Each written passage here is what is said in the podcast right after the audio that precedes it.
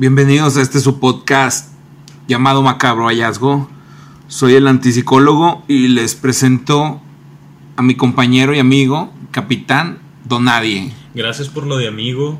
Créeme que casi en estos días, sobre todo en esta semana, no he escuchado ese adjetivo calificativo tan feliz. Sean bienvenidos a su programa Macabro Hallazgo. El episodio 2, llegamos al episodio 2.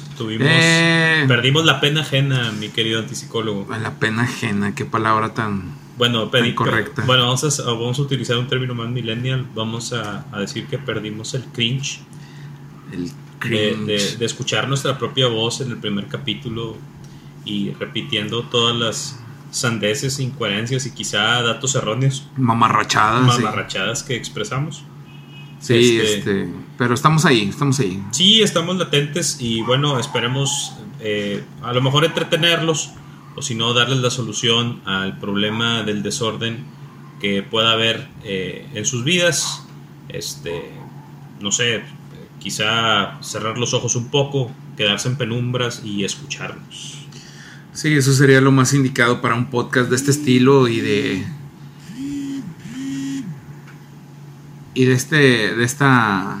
esta índole, ¿verdad?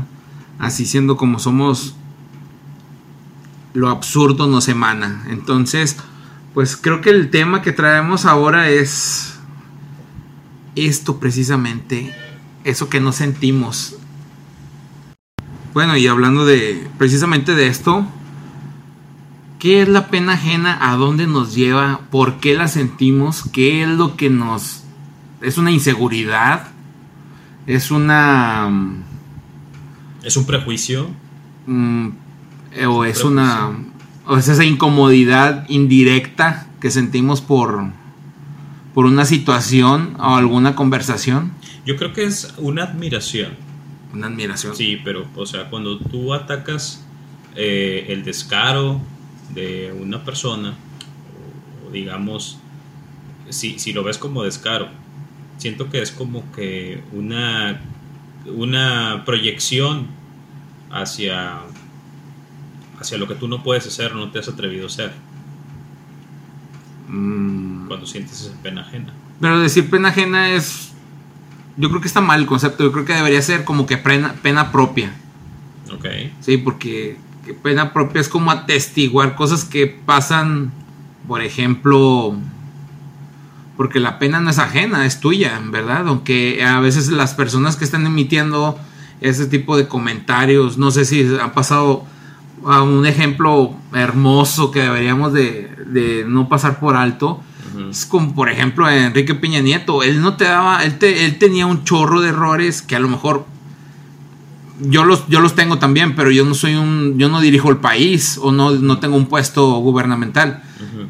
Pero era una pena propia porque yo creo que él era inconsciente de sus penales, de que la estaba cagando el güey, o sea, no, el cabrón a lo mejor era un meme inconsciente, un chascarrillo, una charada inconsciente, ¿no crees? Que a lo mejor la pena no era ajena, él ni siquiera a lo mejor, o bien era un cínico. Pues probablemente. Yo creo que con el tiempo vas desarrollando esa capacidad de indiferencia. Digo, yo lo vivo en el día a día porque llevo más de un año de utilizar un calzado cómodo sin calcetines. Ah, no, pues entonces, eso es la gloria. Entonces yo sé que eso para muchas personas les puede considerar como que, híjole, qué asquito. Uh-huh. Pero no, o sea, mientras exista el aseo diario, bueno, yo sé que en el capítulo anterior hablé que era muy descuidado con mis uñas, uh-huh, pero regresando al tema de los pies y el cinismo, creo que te vuelves un poco desconfigurado de la normativa del vulgo común. Ajá. Pero yo siento que es por la edad también. Siento que con la edad te empiezas a volver o empiezas a caer dentro de ese cinismo. Ajá. Por completo. Me pasa en ocasiones, o no sé si a nuestros escuchas les ocurra lo mismo, pero me pasa también en momentos del baño. Por ejemplo, anteriormente yo recuerdo que en mi juventud procuraba el baño diario, y ahora por el estilo de vida o el ritmo que tengo, si me baño es porque realmente cumplí con la expectativa de ser organizado para hacerlo. Sí, digo, no es que sea voluntario, sino que simplemente ya no te sientes tan comprometido como para quizá estar tan presentable, porque a lo mejor estás estático en un solo punto en tu trabajo, no generas mucho movimiento. Digo, yo vengo de un ambiente en donde trabajé muchos años en call center y pues era habitual quedarse en un solo punto durante todo el turno y a lo mejor movilizarse un par de veces al baño y a lo mejor no tener contacto con los demás por lo mismo de la carga de trabajo o el fastidio que generaba. Pero sí, la edad nos hace más cínicos. Yo creo que esa misma situación le pudo haber estado ocurriendo a Peña Nieto. Digo, hubo un momento en donde también el caballero en una entrevista, no recuerdo cómo se llama este entrevistador, que es muy escandaloso, que trabaja en Univisión. Recuérdame el nombre. Sergio Ramos. Sergio Ramos le pregunta cómo murió su esposa en una entrevista. No sé si recuerdas esa reacción. ¿Cómo no? Y el individuo reacciona de una manera muy suave, muy dócil, muy, digamos, cotidiana, y le dice, no, pues falleció de una complicación porque a ella le daba pues como ataques epilépticos. Y luego pasaron unos, no sé si meses o un año, 2 años, uh-huh. Le vuelve a hacer la pregunta y fíjate con qué cinismo le responde, es absurdo no saber de qué me murió mi esposa. Mi esposa murió de una complicación derivada de los ataques. O sea, ya lo reafirmó. Y Sergio Ramos le vuelve a decir, vato, tú me dijiste que no sabías y no te acordabas, porque ahora de repente sí. Entonces, ¿a qué nos invita el cinismo? ¿El cinismo nos invita realmente a ser nosotros? Esa es la pregunta.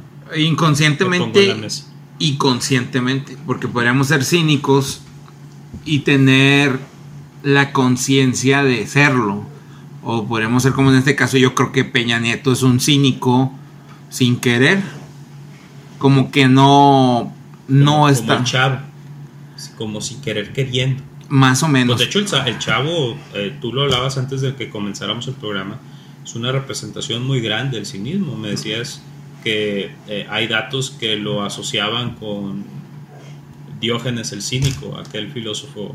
Sí, es el que de hecho la alegoría del Chavo del Ocho al barril, uh-huh, donde él vive es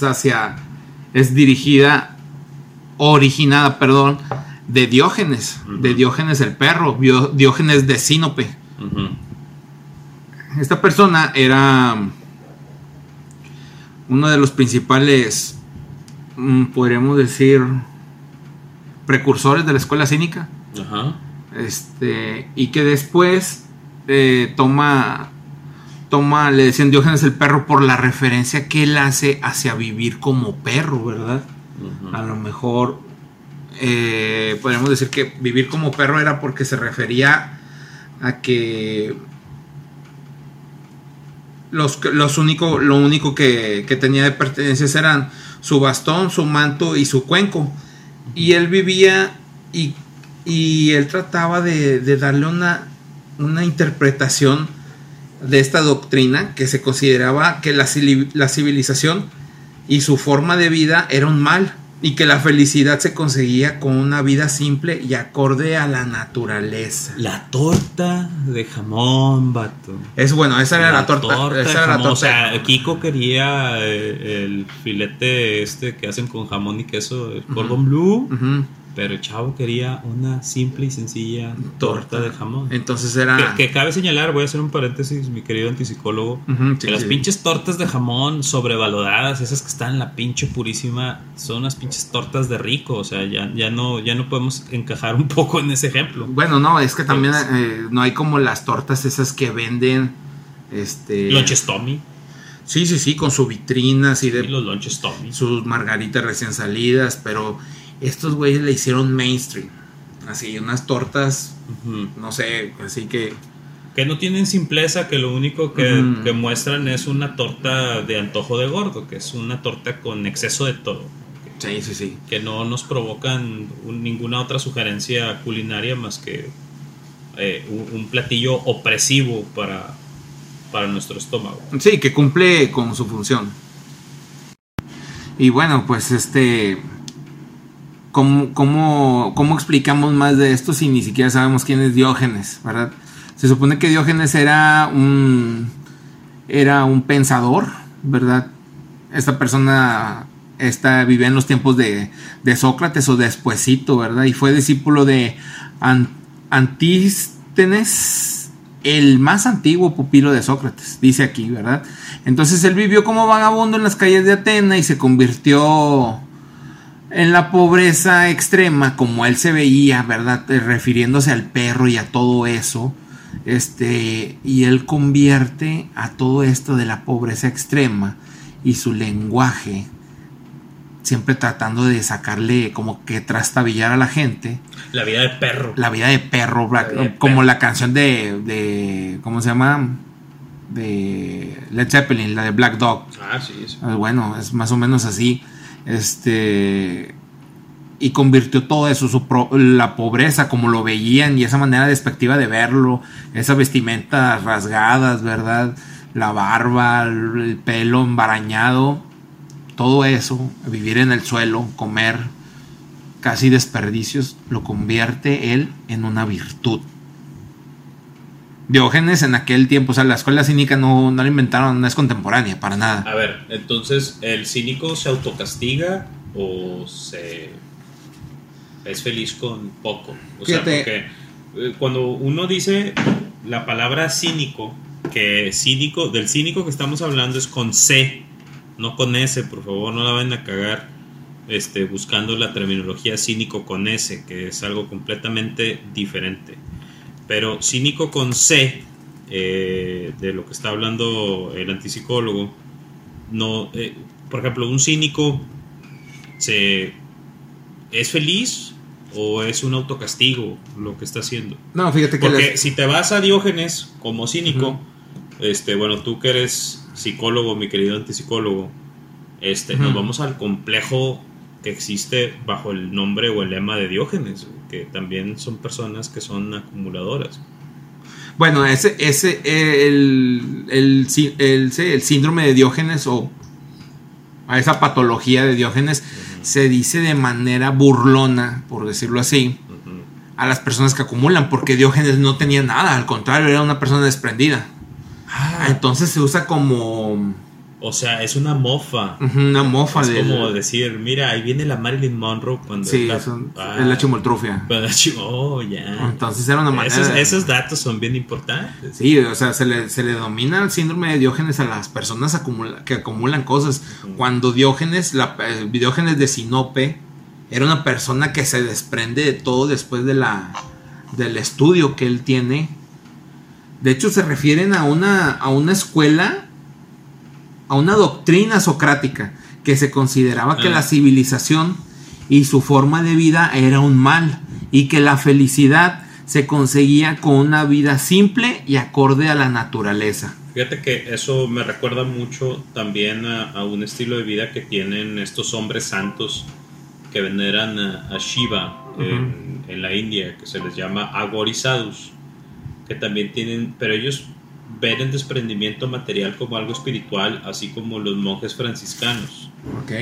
Pero ¿qué cercanía pudieran tener ellos con el cinismo? Realmente, ya si mezclamos el cinismo en la escuela esotérica o espiritual, cuando tú te desprendes de algo, ¿es un castigo o es un premio? Bueno, depende de dónde partas. Por decir, para una persona que está enferma, uh-huh. una enfermedad terminal, uh-huh. una enfermedad crónico-degenerativa que ya llegó a su punto cumbre, la muerte es una bendición. Ok, sí, ahí te estás desapegando de ajá, todo. O sea, ya te sueltas de todo. Pero una persona que va comenzando a vivir, uh-huh. por eso lamentamos tanto las muertes de las jóvenes, uh-huh. porque dices, ¿cómo? Pues estaba bien joven, o sea, porque no ha cumplido como con ciertas el checklist ese que haces tú como claro, a lo largo de tu vida. Sí, el plantar un árbol, escribir un libro y tenerlo. Sí, todo eso. Entonces, ese es el choque que tienes con... ¿De qué punto lo estás viendo? O sea, ¿cómo puedes entenderlo? Entonces ahí ya viene siendo un descanso, una bendición. Okay. ¿Verdad? El partir de esta humanidad. Okay. Pero para una persona que va, un bebé, un niño o un joven, es lamentable porque no conoce nada, no conoció nada. Haz de cuenta que nomás llega. Ni el concepto de la vida, nada. Cínico, tampoco. No, menos. O sea, pinche cínico ni siquiera le pasó por ahí. Ahora, los niños pueden ser cínicos porque Roberto Gómez Bolaños hace un niño. Hace un niño y expone el sincretismo. Expone el sincretismo de Diógenes de Sinope en este personaje, pero en los demás niños que plantea, digo, no estamos hablando del Chavo del Ocho por entero, sino lo traemos a colación porque es el único personaje que encaja mucho en este ejemplo. Sí, claro, bastante. Pero por ejemplo, ¿Kiko sería un cínico? No. ¿Podría ser un cínico? Él no podría ser un cínico. Pero él... en acción, por ejemplo, ahorita estabas hablando tú de Peña Nieto, que era un cínico. Pero Peña Nieto es una persona que está súper rodeada de entes materiales, casas, carros, fama, fortuna. Quizá Kiko en su complejo de inferioridad o en su delirio creía lo mismo. ¿Qué diferencia hay de que Kiko y Peña Nieto, por ejemplo, qué diferencia hay, de que Peña Nieto sea más cínico que Kiko? Por los ejemplos que acabas de dar hace un momento. Bueno, él podría entrar en la... No necesariamente, porque Peña Nieto yo creo que era un cínico sin querer. Porque a pesar de que estaba rodeado de un séquito, o sea, no te paras como presidente, debes de tener a alguien que te lleve la, por decir, la etiqueta, debes de tener a alguien que te lleve también tus discursos. ¿Verdad? Como que alguien, un asesor o algo, una imagen, un asesor también. Oiga, presidente, va a saludar a la reina de Inglaterra. O sea, no va a llegar a estrecharle la mano. O sea, tiene que ser una reverencia y una etiqueta y y un protocolo ante la realeza. Oiga, va a saludar al presidente, no sé de qué país de ahí, no sé, de Indonesia, al rey de Indonesia, al príncipe de algún lugar de allá de la zona asiática, pues ni siquiera los puedes tocar porque son considerados dioses. O sea, no va a llegar Peña Nieto a saludarlo y eso lo tildaría de cínico. Es inconsciente. Exactamente. ¿Verdad? Entonces Kiko no era un inconsciente. Él creo que era como que... Él buscaba abruptamente... superar al chavo, que el chavo sí era un cínico. Digo, pero era un cínico en el lado positivo de la palabra. Sí, porque él estaba despegado de todo. De hecho, lo repetimos eso, la alegoría del barril, la pobreza, el que su máximo, su meta era comer, güey. Como para otras personas, como para Kiko, comer era insignificante. Exactamente. Porque tenía cubiertas todas sus necesidades.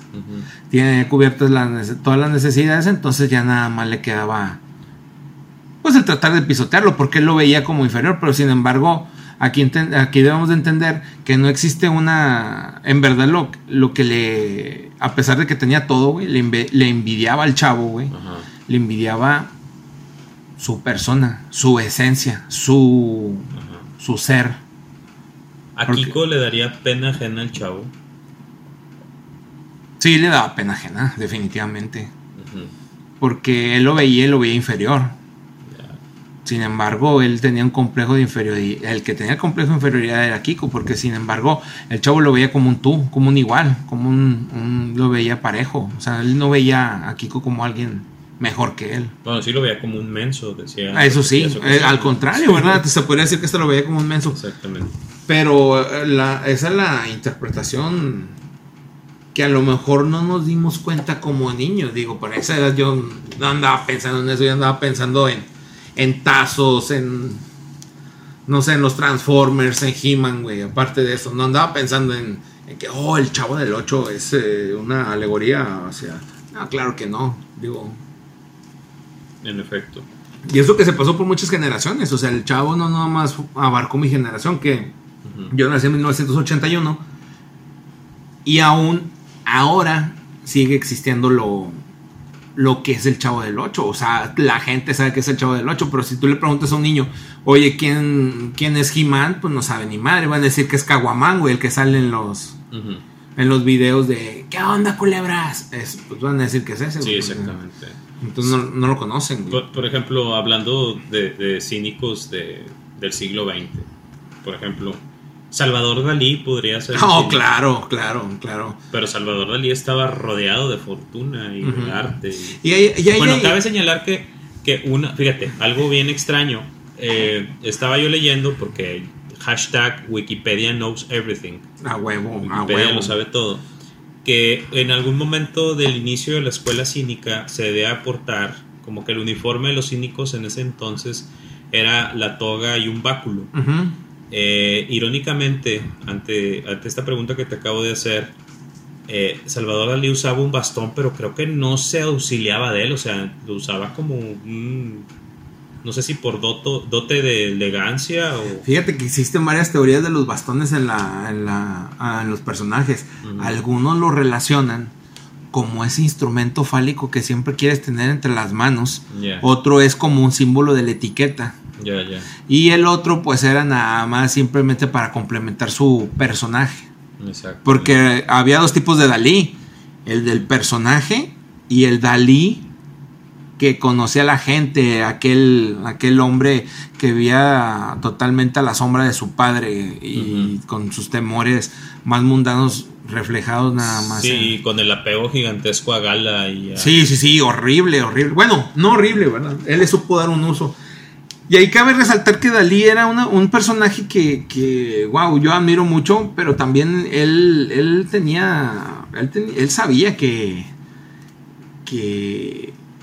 existía un negocio a través de él, y esa era parte de su cinismo. Él hizo mucho dinero por fuera de su personaje, ¿verdad? Sí. Como por ejemplo, al momento de firmar un cheque, Dalí lo que hacía era que no les ponía la firma convencional, sino que les usaba la firma como autor, la firma que plasmaba en sus... De pintor, ¿verdad? Y todo esto lo hacía en Nueva York, cuando estaba en Nueva York. Él plasmaba su firma en los cheques y la gente ya no lo quería cambiar, se quedaba con el cheque. Sí, exacto. Porque era una firma. Como su valor... Ajá. ¿Cómo se le llama el valor de las rúbricas? No sé cómo se le llama. Sí tiene un valor, ¿verdad? De hecho hay un estudio y hasta una escuela de eso, ¿verdad? Para evaluar rúbricas y firmas. Bueno, este era un tipo de cinismo de Dalí que también existía al otro lado, que ¿sabes cuál era? Era que él era amante de Lorca. Qué blasfemo. Ya sé. Él también existía el otro tipo de arte. O sea, la gente lo veía en un bar y le decía: oiga, señor Dalí, ¿no podría hacerme un pequeño dibujo para... como recuerdo? Oh, claro que sí, decía Dalí. Agarraba una hoja, agarró una servilleta y con su bolígrafo él mismo las hacía un boceto, un pequeño retrato, algún tipo de imagen. Él le decía: ah, muy bien, señor Dalí, muchas gracias. ¿Me lo podría firmar? O sea, es que les decía Dalí: si quieres un Dalí, paga por un Dalí.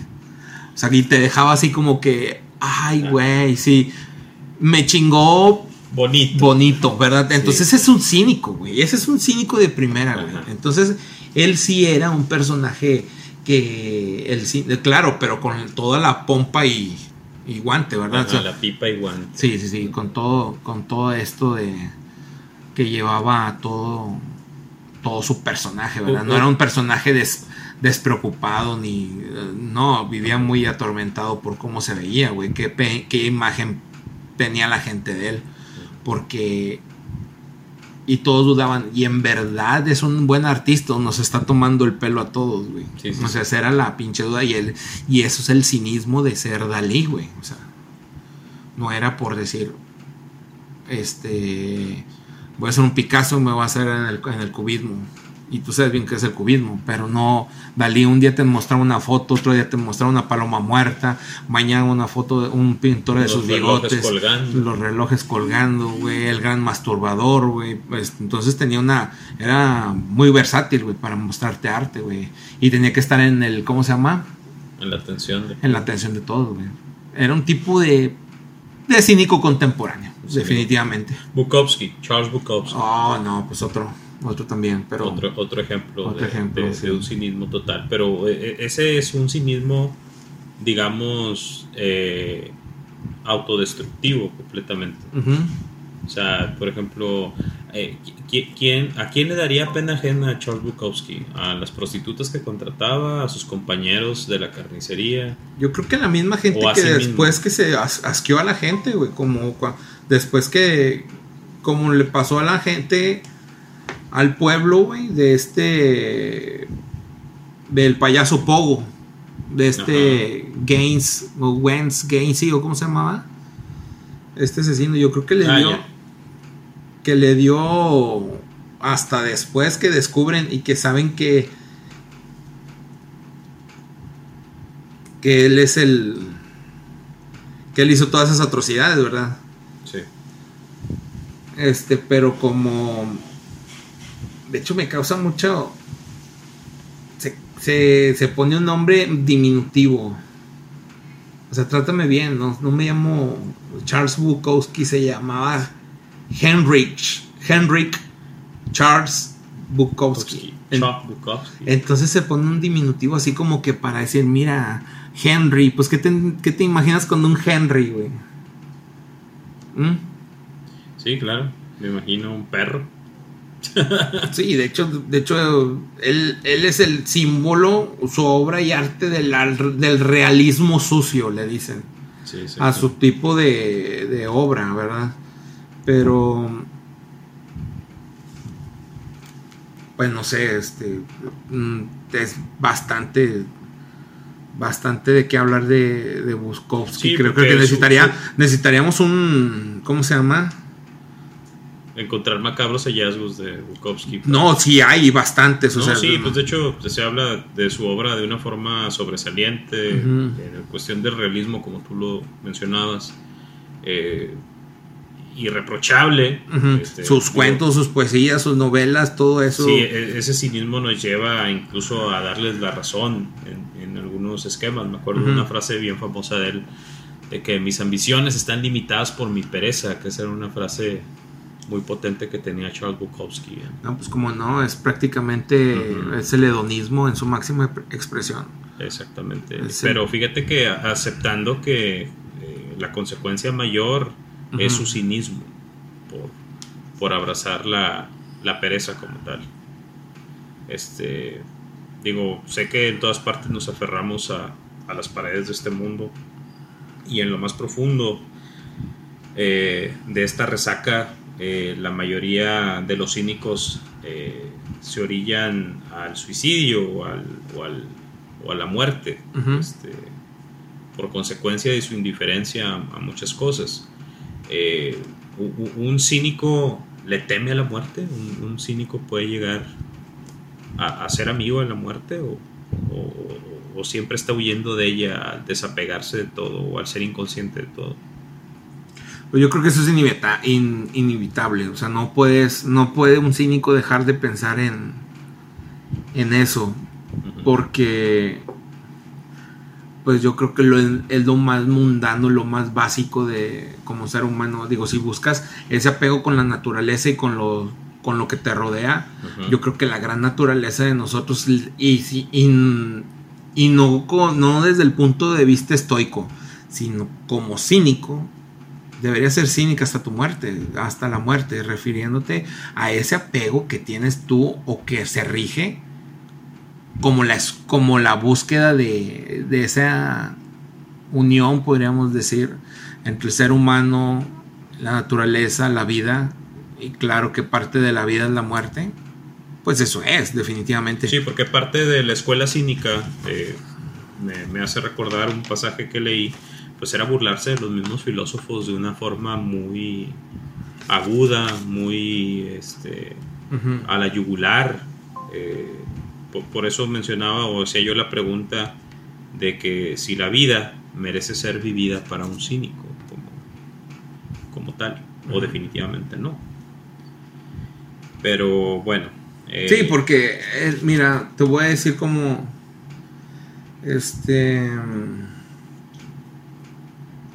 fíjate, el hombre dice como uno de los principios del cinismo, dice: el hombre lleva en sí mismo los elementos para ser feliz y conquistar la autonomía.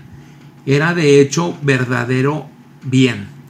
De ahí el desprecio por las riquezas y cualquier forma de preocupación material. El hombre con menos necesidades era más libre y feliz. Este es un principio cínico de la escuela cínica. Exactamente. Decía, buscan identificarse con la figura del perro y con la desfachatez de la vida por cómo son los animales, ¿verdad?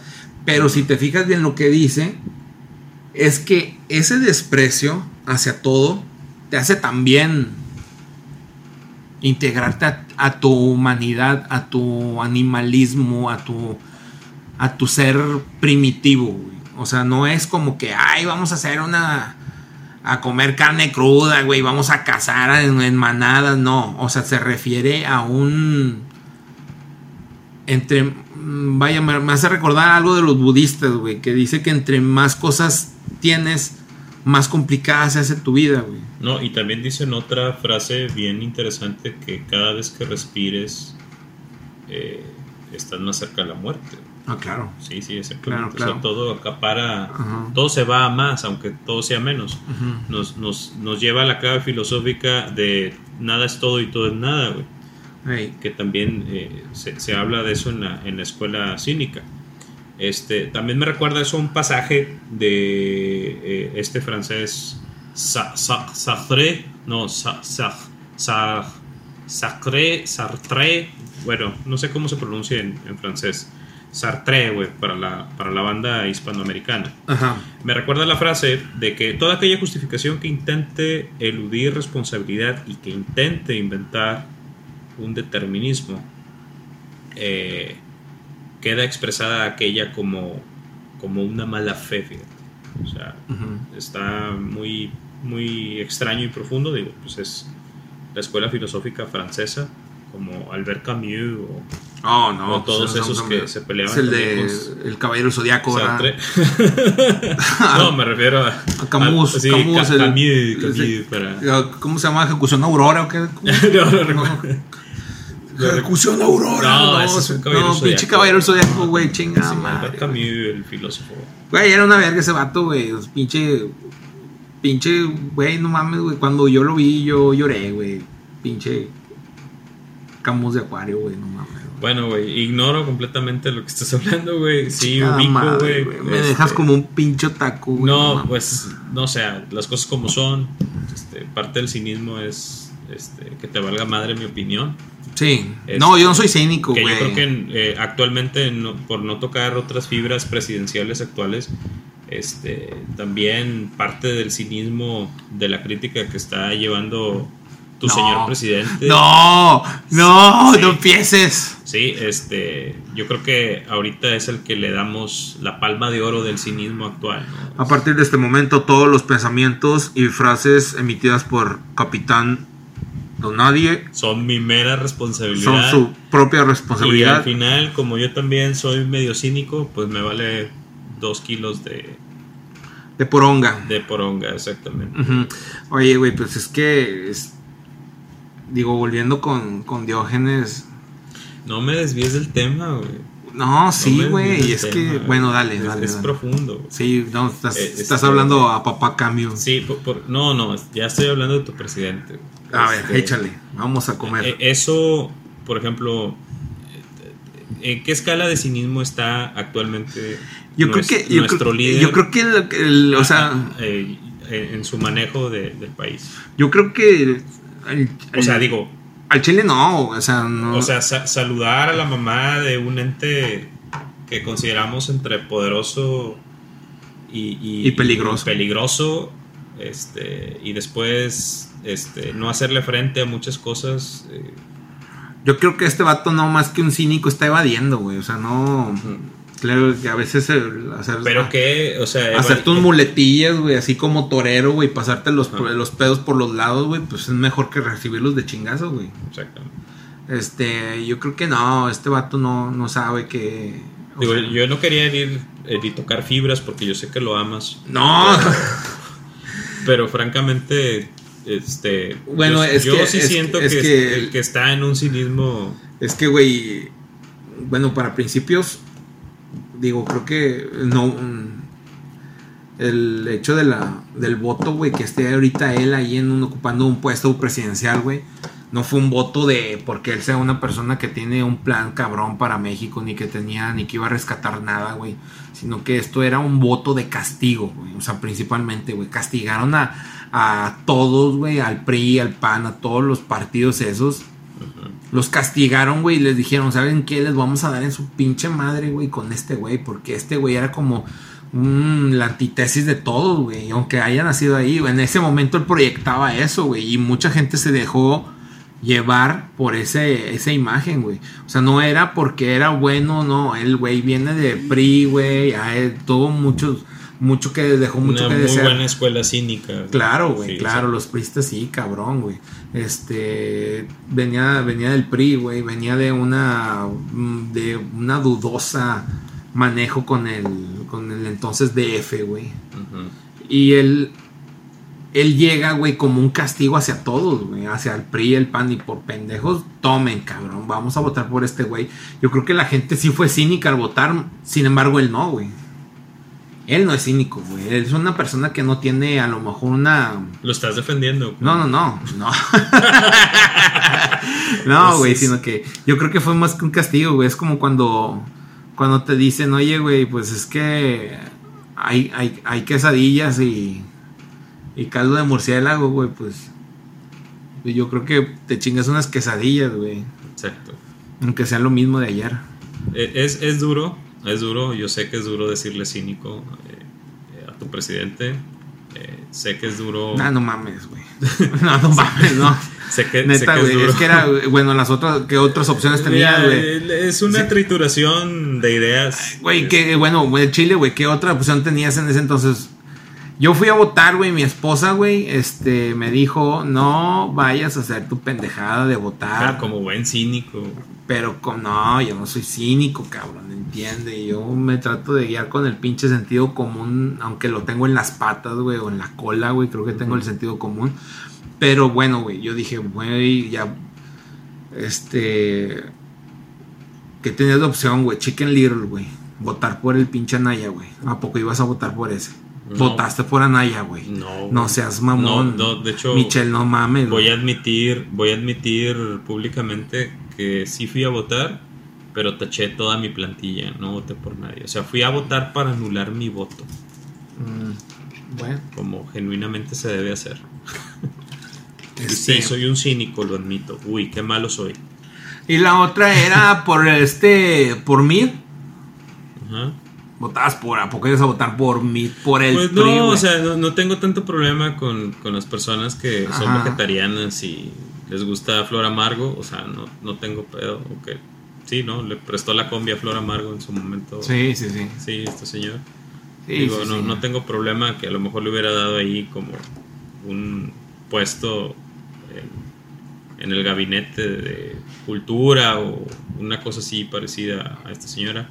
Güey, pero ¿qué te quejas, güey? Pues si está ¿cómo se llama? El Garibaldi. Ah, exactamente. Qué cinismo, güey. O sea, estamos rodeados de cínicos, ¿te das cuenta? Yo digo que por eso te digo, son cínicos involuntarios. En sí, precisamente no saben la...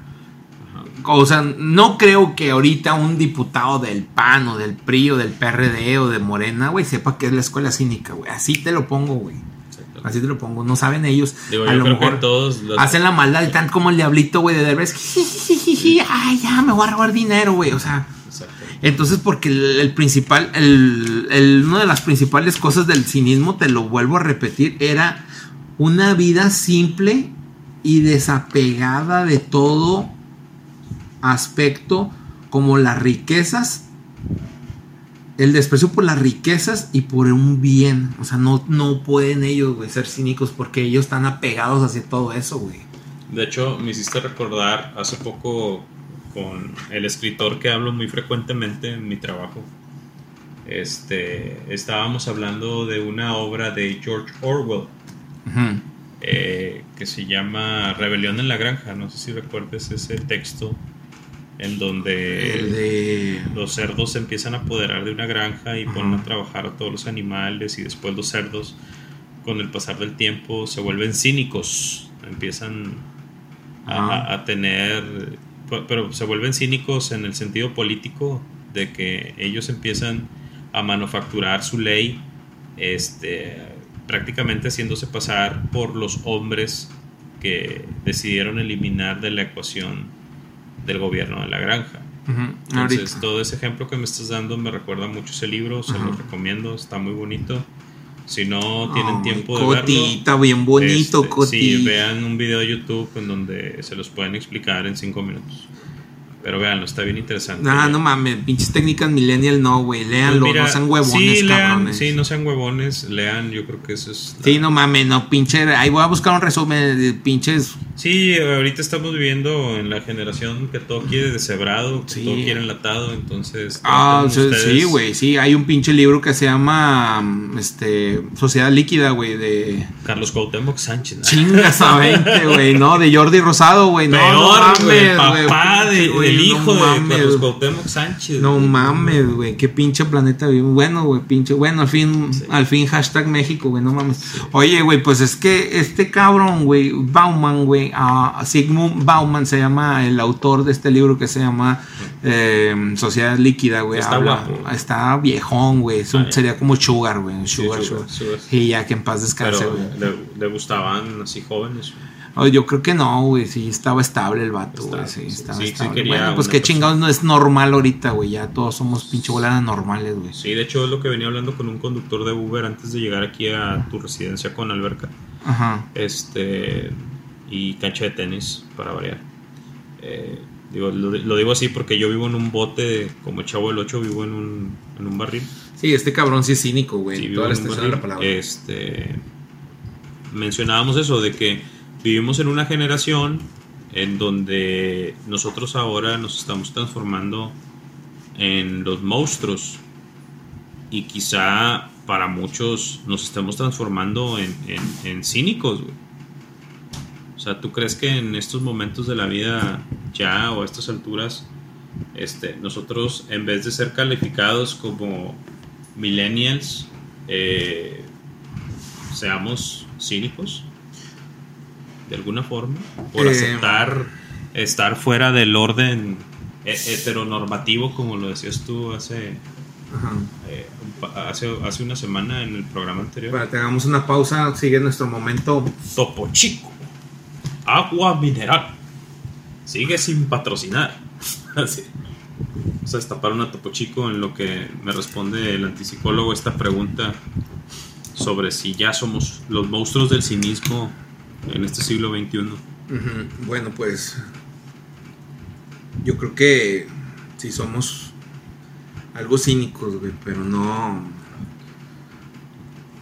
no ese cínico. Sí nos tratamos de ser fit, güey, sí nos tratamos de apegar a al veganismo, a vivir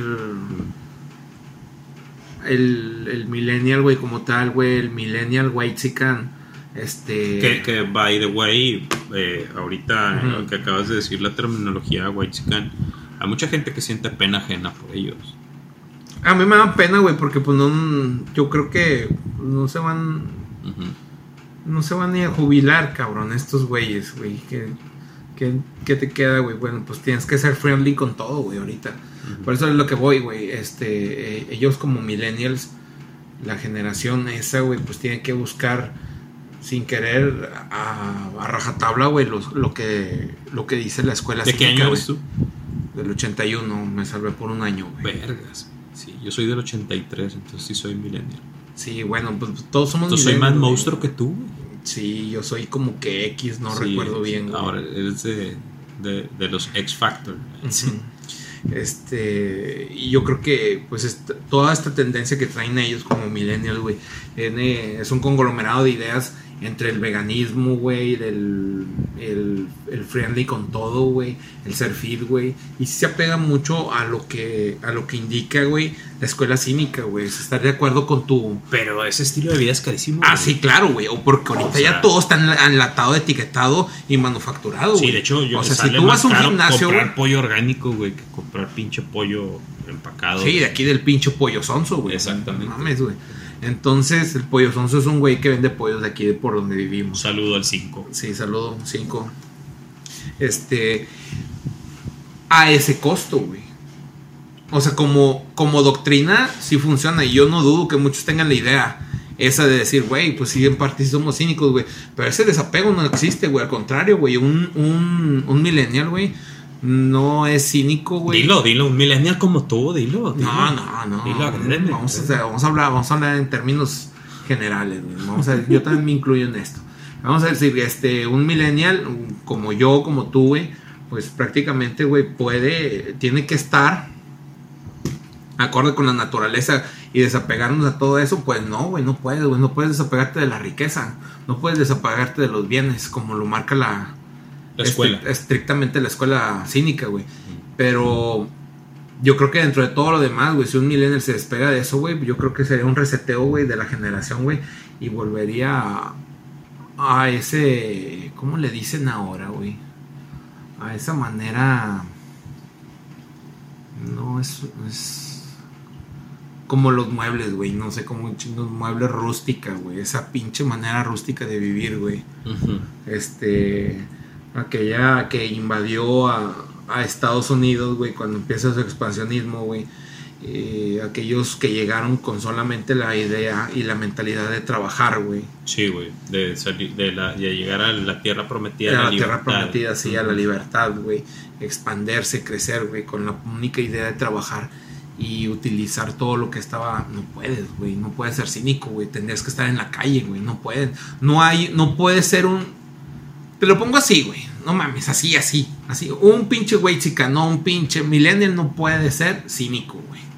A lo mejor puede ser cínico por burlarse a lo mejor de alguna otra cosa, güey. O pasarse por pinche un comentario, güey. Pero no puede ser, güey. Porque necesitarías ser prácticamente un vagabundo, güey. Un hipster, güey, pero sin iPhone, güey.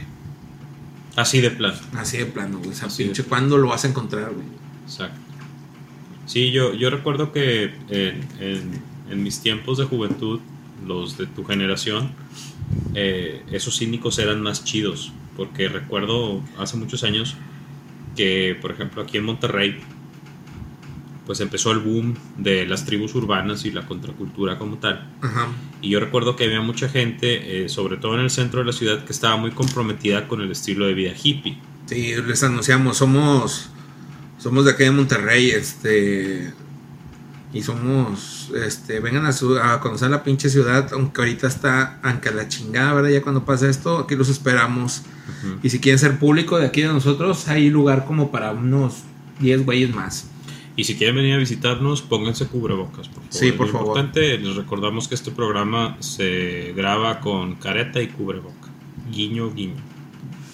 Sí. Bien, continuando con mi punto... irrelevante pero interesante, yo recuerdo que muchos que adoptaron el estilo de vida hippie, no sé si llamarle hippie, que bueno, después se fue distorsionando a artesano. Llegué yo a ver raza, mi querido antipsicólogo, sin zapatos, o sea, realmente viviendo descalzos y de sueños blancos, no sé, viviendo completamente descalzos, o sea, a ese grado. Uh-huh. Y por ejemplo, otras personas que estaban en otras contracorrientes culturales, por ejemplo, vivir cazando su propia comida, como Ted Nugent, ¿no? Sí, exactamente, pero aquí estamos hablando de que gente citadina, güey, o sea, Güey, pero gente que yo no voy a McDonald's si hay palomas en las plazas, güey. Yo me mato una paloma. No mames, güey. ¿Cómo ni que fuéramos? No, sí, o sea, gente que vivía de las tórtolas, por ejemplo, ya ves que son aves disque más limpias, pero definitivamente no, porque ya tomaron las malas costumbres de las palomas. Exactamente. Exactamente, bueno, gente que vivía ante esa naturaleza. No, no, ni de pedo. Los cínicos en mis tiempos eran más fletados que ahorita. ¿O tú crees que los cínicos han...? Yo creo que el cínico como tribu urbana, el cínico que más apegaba eran... Yo creo que eran ellos y los punk. El cínico sí tiene una causa a la autodestrucción indudable. Yo recuerdo muchos punks hasta la fecha. Bueno, ahora se llaman crust punk. O sea, ya no son punks, ahora son crust punk.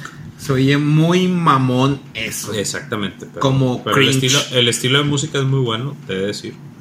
El estilo de música es muy movido. Saludos a Discharge y a todas esas bandas que me gustan. El estilo de vida pues era tomar alcohol del que fuera, o sea, no matter fucking how, o sea, sin importar qué marca o qué, o sea, que esos güeyes eran los mismos que qué destilado fuera, o sea, eran esos güeyes que prepararon un tinaco de... No, ese fue Ricky Luis, el cantante de los 80s. Hablaban de que Ricky Luis, el cantante de los 80s, el de Tengo un mes con el mismo pantalón. Güey, porque no lo sabemos. Decían que ese vato hacía unas pedas en una casa capital. Porque no sabemos esa canción, güey. Porque es súper genial, Ricky Luis. De hecho, yo lo tengo en Instagram a Ricky Luis. Lo aprecio mucho, me cae muy bien. Tengo el placer de conocer... No, no sé, no lo conozco, pero... Sí, pero si quiere venir a grabar un podcast. Lo admiro mucho. Vive en Guadalajara, te platico la historia rápido. Estuve viviendo en Estados Unidos. Sí. Y fíjate que ahorita que tocamos a Ricky Luis como ejemplo, Ricky Luis realmente duraba más de un mes con el mismo pantalón. Yo creo que cuando eres artista que así... No, pero Ricky Luis creo que Ricky Luis era una joya, güey, de autodestrucción y de rebeldía, güey. En un país, güey, en donde no se acostumbraba a tener ídolos desfachatados, güey. ¿Sí me explico? Porque sí, pues, en el entonces que surgió Ricky Luis, Luis Miguel estaba en su mejor apogeo, güey. Sí, era la pinche mera representación, güey, del güey chican, güey. De la perfección, güey. Y luego en ese entonces también surgiendo Mijares, güey, y Emmanuel, güey. Entre otros cantantes, güey. Yo me sé las canciones de Mijares, güey, y de Camilo Sesto, sí, por mi jefa, güey. Sí, exactamente, digo, nadie es involuntario a ese tipo de conocimiento de absorción, que de hecho cabe señalar que a nosotros ser vecinos, la ruta 305, que es 306, la micro de Mártires de Caranea. Sí. Involuntariamente uno se aprendía las cumbias, güey, porque... Pues sí, pues no le podías decir al cabrón, oiga, quite su pinche mugrero, güey. O sea, no sea cínico, no mames, quite su pinche mugrero, sí, no sea cabrón, güey, no me gusta. Sí, o sea, me da pena ajena, no mames. Sí, güey, no mames, güey. Sí, pero sí, bueno, no, independientemente de las cosas que a uno le dan pena ajena, se quedan en nosotros y después las empezamos a adaptar. Va el ejemplo... fidedigno a lo que hablaba hace un momento, porque yo platico con todo el mundo, tú lo sabes. El conductor de Uber que me trajo hace un momento acá a tu casa, sí. Bueno, que me llevó a mi casa, como dice el chef, como mi casa que es la mía. Un saludo al chef. El chofer me lleva y... ¿en qué estaba? Se me fue el punto. Sí, que estabas hablando de... Se me fue el punto. Las drogas, amigos, no consuman drogas cuando vengan a hacer un programa de esta naturaleza. O sea, bueno, es que estabas hablando, güey, de que estabas partiste de Ricky Luis y lo ibas a decir, güey, no mames, güey, no te metas esas madres, cabrón. Sí, güey, perdón, güey, es que me... Bueno, partiste de Ricky Luis, güey, luego estabas diciendo que vivía en Guadalajara y que nos a platicar un ¿cómo se llama? La historia pasaje cortita, güey, de él, güey, que estaba viendo. Ya estabas hablando luego. ¿Ya? No me acuerdo. Luego dijiste. Laguna mental. Luego dijiste, güey, que el vato estaba en los 80s, güey, cuando todos estaban ídolos de cartón, güey, bien bonitos, bien fifís, güey. Y este güey era todo lo contrario. Exactamente. Bueno, creo que sí. Si no, ahorita checo la grabación y me van a disculpar bastante. Pero bueno, voy a retomar a Ricky Luis. Acuérdense que la ventaja conmigo es hablar de un tema y perdernos más de 15 minutos y después regresar a él después de una hora y media o dos.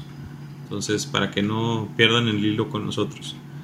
Lo que mencionaba Ricky Luis es que ante todas esas competencias y esas situaciones que había, Ricky Luis no se dejó amedrentar.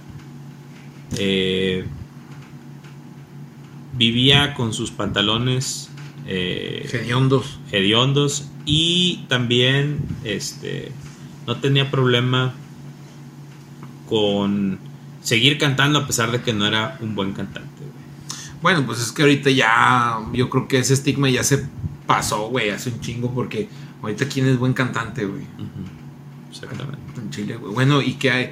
La gente que considera, güey, buen cantante. Oye, güey, pues acaban de nominar a este señor, al Bad Bunny, como el mejor compositor. No, pues imagínate, güey, eso habla nada más de la decadencia, güey, que somos como sociedad, güey, digo. O sea, realmente somos cínicos, güey. O sea, nos estamos convirtiendo en cínicos. Es un cinismo, güey, es que yo creo que la gente lo hace sin querer, no pueden, güey, No te digo, o sea, llevar el cinismo como tal, como es, güey, no pueden, güey, la gente no puede, güey, no lo hace, güey. No podría, güey, sobrevivir, güey. Decía una de las frases de... Decía una de las frases de Diógenes, güey, decía que es preferible consolarse que ahorcarse, güey. O sea, el vato se masturbaba, güey, cabrón. De hecho, si te fijas, en el mexicanismo es una jiribilla bien cabrona. Sí, está. Las dos cosas significan es que lo mismo, güey. Sí, bueno, pero él se refería desde el punto de vista cínico, güey. Pues repite la frase, por favor. Es preferible consolarse que ahorcarse, güey. O sea, yo me estás hablando del ganso, güey. Yo me consuelo ahorcando. Güey, no es viernes. Hace un momento vi una encuesta que decía que si el compañito te la besaba o te la mamaba, güey. Vamos a poner esa encuesta al aire. Siéntanse libres de contestarla vía correo electrónico macabrohallazgo@gmail.com. Díganos sus opiniones. Y bueno, no sean cínicos. Por favor. Pues sí, él decía, una otra de las frases era que él decía que encuentro más conozco a la gente, más quiero a mi perro, güey. Ah, es una frase muy, muy, muy cínica, güey. Sí. No, o sea, decía también gente mucha, personas pocas. Ah, exacto. Bueno, y así nos podemos ir por un sinfín de cosas. Dicen que una vez en uno de los pasajes de Diógenes, que una persona que tenía mucho dinero lo invitó a su casa, y ya estando en su casa Diógenes tenía la mala o buena, o no sé cómo podríamos decir, esa costumbre de escupir donde sea, o de defecar, o de hacer sus necesidades donde le diera su pinche gana. Sí, pues hashtag la antigua Grecia. Sí, güey, entonces este güey iba a ir a un lugar muy finón y muy... Muy sofisticado, güey, porque por esta persona que lo invitó para platicar con él, ¿verdad? Entonces le dijo, no vayas como tú y yo en este momento. ¿Cómo? O sea, porque en este momento quiero hacer popó en tu sala, ¿puedo? Sí, adelante. Ah, gracias. Bueno, continúa. No, llévate las toallitas o más. Okay. No, así con la mano y Diógenes le aventó un gargajo en la cara, güey. Wow. Al dueño de la... Ajá, le ha de haber casa. Rematado con una frase. Sí, ¿no? Le dijo, sí, güey. Le dijo Diógenes, no encontraron un lugar más sucio para escupir, dijo. Wow. Wow, sí. Sí, güey, o sea, Diógenes. O sea, aparte era un actor porno. O sea, sí, güey, esas frases. Sí, o sea, porno, de Bracer y la chingada. Sí. Patrocínanos, Bracer. No encontré un lugar más sucio. Sí, y la otra, ya ves, la otra que es mejor consolarse que ahorcarse, güey. Sí, no, era todo un galán. Sí. Era todo un garañón. Un garañón italiano. Y por ejemplo, en la localidad, por ejemplo, ya así hablando regionalmente, bueno, creo que mucha gente nacionalmente ya lo conoce ahora con lo del tema del COVID y todo ese rollo, el señor este que rige la barra nocturna de multimedios, que realmente ahí sí no voy a decir su nombre para no darle una promoción. Supones que hay dos pelmazos ahí. Bueno, el pelmazo que sale más de madrugada, que está rodeado de uno da pelmazos. Noticias, güey. Uno da noticias. No, el que se quede showman, güey. Yo me refiero al que ya. Oh, sí, no, es un... ese cinismo en qué encaja, güey. ¿Cómo encaja? No, pues ese vato no es un cínico, güey. Ese vato trae su pinche actor, güey. Trae su pinche personaje puestísimo. Uh-huh. El vato no creo que sea así, güey. No, para nada, güey. O sea, tiene ahí porque tiene cierto poder sobre la gente, güey. Que... Bueno, mucha gente le tiene pena ajena al programa. Y a pesar de que tiene pena ajena, lo sigue observando, lo sigue viendo. Sí, porque acuérdate. Nos llama la atención la pena ajena. O sea, hay gente que realmente se hace adicto al cringe. Por ejemplo, yo me topé una página en Facebook que se llama TikTok Tercermundista. Ah, sí, claro, güey. Sí, y digo, no quiero faltarle al respeto a mi país, que es tercermundista, porque yo sí sé que vivo en un país tercermundista. Sí, definitivamente. Pero, por ejemplo, hay unas cosas que realmente nos llama a la pena ajena de una forma muy graciosa, güey.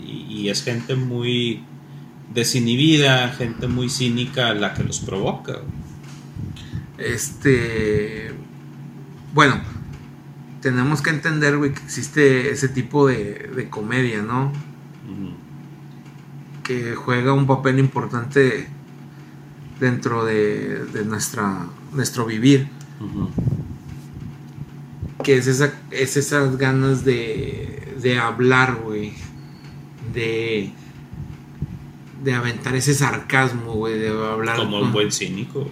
Ajá, de tener esa ironía, güey, ante la vida, güey, pero no de la tuya, sino de los sucesos que es. Por eso te digo, güey, o sea, no, tú tenías que ser cínico e irónico contigo mismo, güey, para ser un cínico, güey. Sí, exacto, aceptar la autocrítica y posicionarte como un objeto de autoburla. Como ese es un contenido, güey. Eso que me dices tú en TikTok es un contenido que no fue... que fue involuntario, güey, hacer eso, güey. O sea, no, el vato que hizo un TikTok, güey, a lo mejor cantando y que le salió de la chingada, güey. A lo mejor el vato no estaba buscando eso, güey.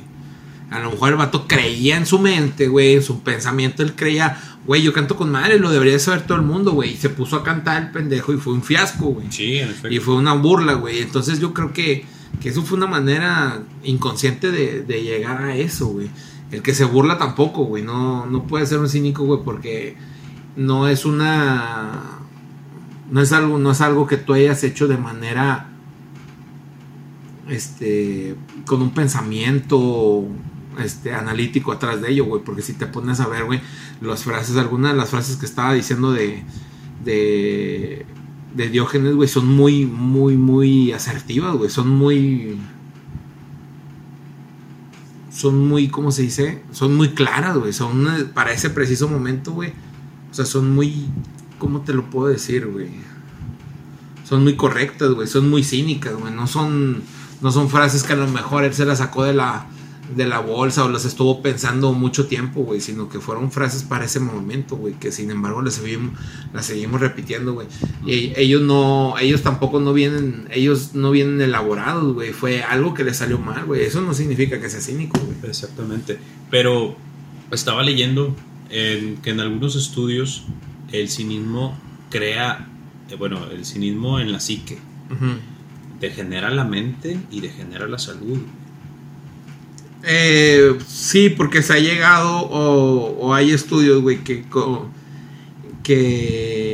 dicen que el cinismo, güey, viene como una enfermedad mental, güey, como ese los consideran anti.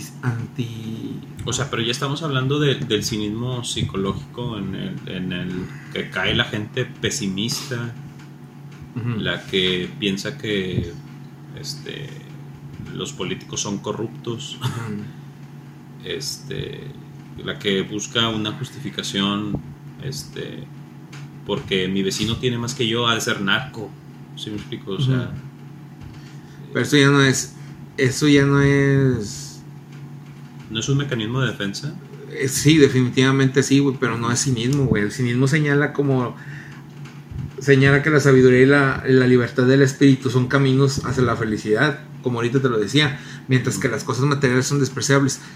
Con el tiempo el concepto de cinismo fue mutando bastante y hoy se asocia hacia la tendencia de no crear la bondad o la sinceridad del ser humano, sino una actitud cínica está vinculada con el sarcasmo, la ironía y la burla. O sea, no es en principio lo que ellos trataban de fundamentar, es lo que te decía ahorita. Sí, de hecho, o sea, lo confunden. Recuerdo que en sí el cinismo se asocia con personas el arte, güey. Sí, como les hablábamos de Dalí. El teatro, güey. Muchas personas que tienen un discurso ácido, güey, irónico, güey. Ajá. Que bueno, la ironía y el cinismo son dos cosas que se puede decir que van de la mano. Y realmente entonces un cínico, a pesar de todo, de desprenderse de todo, realmente para caer en el ejemplo de un cínico completo, digamos, desprecian a la gente. Yo digo que no la desprecian, porque no. Es un espejismo, o sea, están haciendo un mirroring de ellos mismos. O sea, por ejemplo, si tú desprecias, no sé, hay un gordito en TikTok que... Sí, dilo, ya. No, es un gordito en TikTok que se pinta el guasón. Empieza de que locura.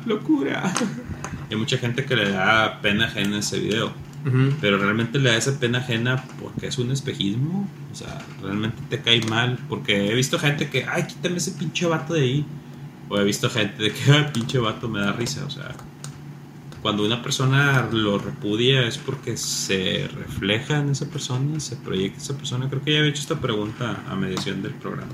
Bueno, fíjate que ese tipo de cinismo no es un cinismo, ya es patológico. Porque ya se convierte esa persona que descree de la sinceridad o de la bondad de las acciones humanas. Eso es el aspecto de, por ejemplo, cuando el cínico confunde... Eso es de un sociópata, eso ya es más... No, pero el cínico confunde... Mucha gente confunde el cinismo con la hipocresía. En algún momento. Pero yo sé que no es lo mismo. No, porque la palabra no es sinónimo de desvergüenza o descaro. Pero sí de insolencia. Sí, es más. Sí, porque el cínico no siente vergüenza. No, sí. Pero sí es insolente. Exactamente. Es más insolente que desvergonzado. Sí, porque en su discurso siempre trata de, ay, güey, pues voy a matarlos a todos, güey, y chinguen a su madre todos, y a la verga lo convencional, güey, chinguen a su madre. Sí, leí en algún momento que para el cínico todo está basado en mentiras. O sea, ese es el... Cuando el cínico es cínico acá genuino, ¿verdad? Cínico true. Y es que la palabra cínico ha pasado a ser un insulto. O sea, ya no es solamente la escuela filosófica o el cinismo patológico, o el cinismo ese que confunden con mentir o con acciones impúdicas o deshonestas. El cinismo de los jóvenes de hoy en día merece la atención de sus mayores. Sí, ¿no? ¿Verdad? Preguntaban en un estudio que leí hace unas horas que si el cinismo es una actitud que se hereda, o cómo el ser humano se identifica con adoptarse, cómo adoptamos el cinismo como seres humanos. Bueno, fíjate, desde principios, digo, sí, y es aquí donde viene el dato mamador. Y fíjate, el cinismo fue una doctrina que gozó cierto apogeo, especialmente durante la ascensión del Imperio Romano en el siglo I. Y aunque la doctrina como tal había desaparecido en el siglo V, el cristianismo primitivo, sin embargo, adoptó muchas de esas ideas. Sí, claro. cínicas, o sea, somos un... Pues de hecho Jesús... Estamos hablando del siglo V, güey. Pues sea, estamos hablando de Jesús. De hecho, otro punto de discusión que hablaba con este escritor en la tarde era que Jesús... había un versículo, bueno, no versículo, había una parte en donde Jesús decía que yo vengo a algo así como a separar familias, yo vengo a pues sí, o sea, a llevarse a todos a su causa, ¿no? De hecho, hay pasajes en donde le pide a algunos apóstoles que tenían buen alcance económico, desapegarse completamente de sus bienes para la causa del evangelio, ¿no? Para la causa de... Sí, el primero que le pide eso es Abraham, güey.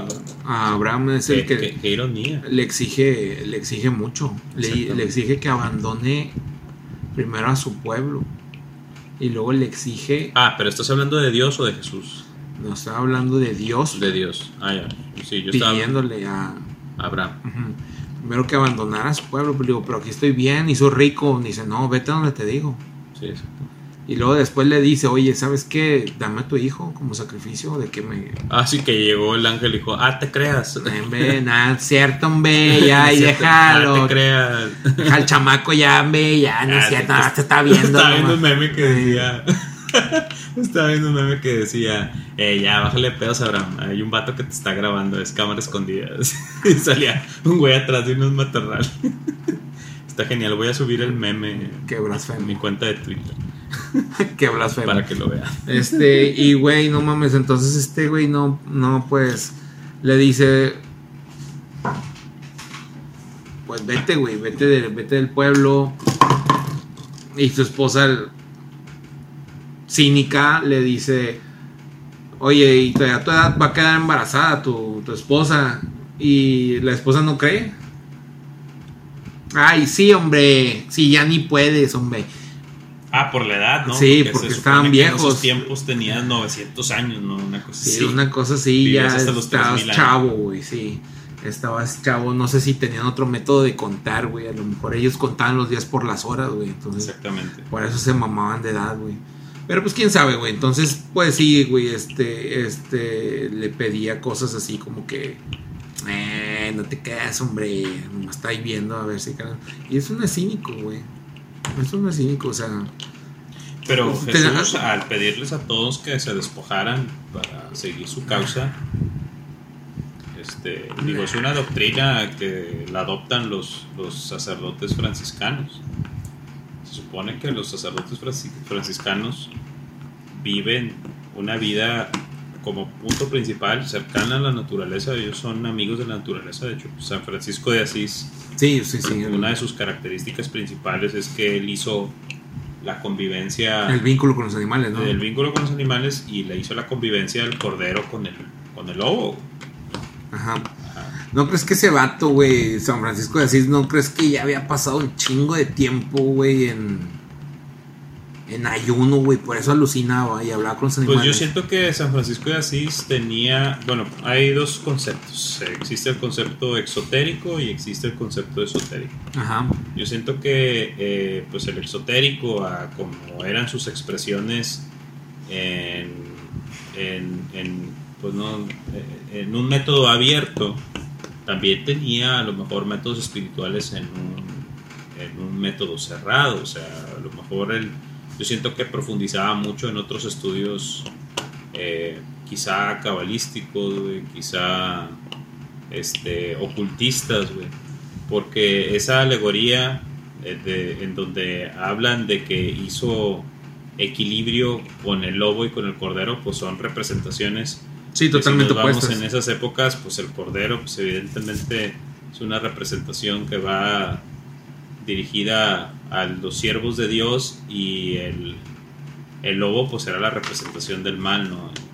En algunas épocas en Assisi, en Italia, porque pues el lobo provocaba el mal en los pueblos, se comía ganado, etcétera, etcétera.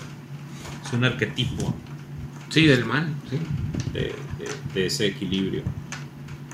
Pero bueno, yo siento que la sociedad actualmente está desarrollando un cinismo. Nos vamos del cinismo a la pena ajena en una escala, no sé, yo siento que vamos a más de 100 kilómetros por hora. Como último dato, quizá el llanto que se aventó Kanye West estos días, no sé si lo viste. Uh-huh. Sí, en su... El vato piensa en su delirio.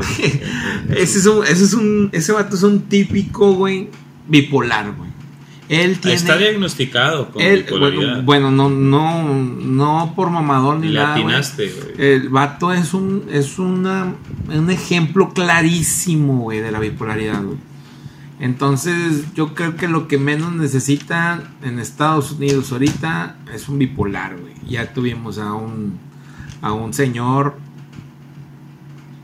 y digo tuvimos, güey, porque pues es nuestro socio comercial, güey, nuestro vecino, tenemos que enterarnos de este pedo, güey. Claro, como en Los Simpson, vivimos enfrente de los Bush. Ajá. Sí, a huevo, sí. Sí, vivimos enfrente. Entonces no podemos pasar por alto a lo mejor, ay, mamadores, que Estados Unidos, no, güey, es que es nuestro vecino comercial, tenemos que estar en sincronía con ellos de cierta manera, güey. Sí, tampoco no mames. No, pero sí. Imperialistas. Pinches gringos como quiera, güey. Se la están rifando, güey, en otras cosas. Digo, no todos los gringos son. Ese güey es un clásico ejemplo, güey, del desorden, güey, de su desorden, güey, de un desorden no tratado, güey. Exacto. De no medicarse, güey, ese es el ejemplo, güey. Kanye West, como le digan, güey, no sé cómo. Kanye West. Este güey está bien cabrón, güey. No me gusta su música, no me gusta su estilo de vida, es muy extraño. De hecho, me parece un buen showman, güey, por todo lo que ha hecho, güey, como su vida la ha hecho un programa de televisión, güey. Sí, como The Truman Show. Exactamente, güey, igual. Aunque él se comparó hace días con una película, ¿no? No me acuerdo, güey. Dijo que su vida era parecida a una película. Ahorita te paso el dato. Digo, este güey trae muchas ideas muy... Digo, lo que menos necesitan, una de sus ideas, güey, me pareció que era que todos deberían de traer armas, güey. Sí, y luego por otro lado llora porque estuvo a punto de, de matar a su hija. Entonces te digo, güey, o sea, entonces este vato, güey, como... Digo, lo que menos necesitamos son armas. Digo, Estados Unidos es el país que más armas tiene, más armado que está. Digo, y este vato como que... No necesitas eso, güey, o sea, lo que deberías de estar haciendo es... Kanye West sería un cínico por postularse a la presidencia de Estados Unidos. No, porque está enfermo, güey. Okay. O sea, tiene un padecimiento mental, güey, no puede ser. Digo, Trump tampoco, güey. Trump tiene el dinero para hacer lo que él quiere. Ajá. O sea, puede hacer todo lo que él quiera, güey, pero no podría... No, porque si en algún momento él quisiera desapegarse de todo su dinero, no podría, güey. Él no puede, güey, hacer eso. Como esos tipos raros, güey. Su dinero es un cáncer. Sí, para él sí. Para él sí, güey. Lo ha estado enfermando, güey. Su dinero, esas ganas de poder. Digo, los gringos votaron por él porque era una persona que hacía negocios, manejaba bien los negocios, güey. Pues ya nos dimos cuenta que no, güey. O sea... Qué horripilante. Uh-huh. Sí, son cosas que hemos estado observando en el transcurso de la semana. Este capítulo pues realmente lo estamos ensamblando porque sabemos que este ejercicio también es necesario. Debemos de perder nosotros, debemos ser un poco más cínicos en el tema de creer más en nosotros, en elevar nuestras seguridades. Yo creo que la moraleja de este programa principalmente será ese, que seamos encontremos el propósito positivo del cinismo. El cinismo no es malo si lo vemos en forma filosófica, siempre y cuando pues con tu estilo de vida si te vas a ir a un extremo de higiene o te vas a ir a un extremo, no maltrates a los demás, que pues es la invitación que siempre hacemos o que hicimos en el programa anterior, que no te lleves de encuentro. Si tú decides llevar una vida cínica, vive una vida cínica filosóficamente sana, no vivas una vida cínica paranoide. Sí. Exacto, no vivas una vida cínica destructiva en donde piensas... Patológica. Mándeme. Patológica. Patológica, en donde piensas que todo el mundo conspira contra ti, que las personas están creando ideas erróneas y etcétera. O sea, sea abierto. Parte de la escuela cínica es que se te resbale todo, entonces trata de ser cínico de ese lado positivo.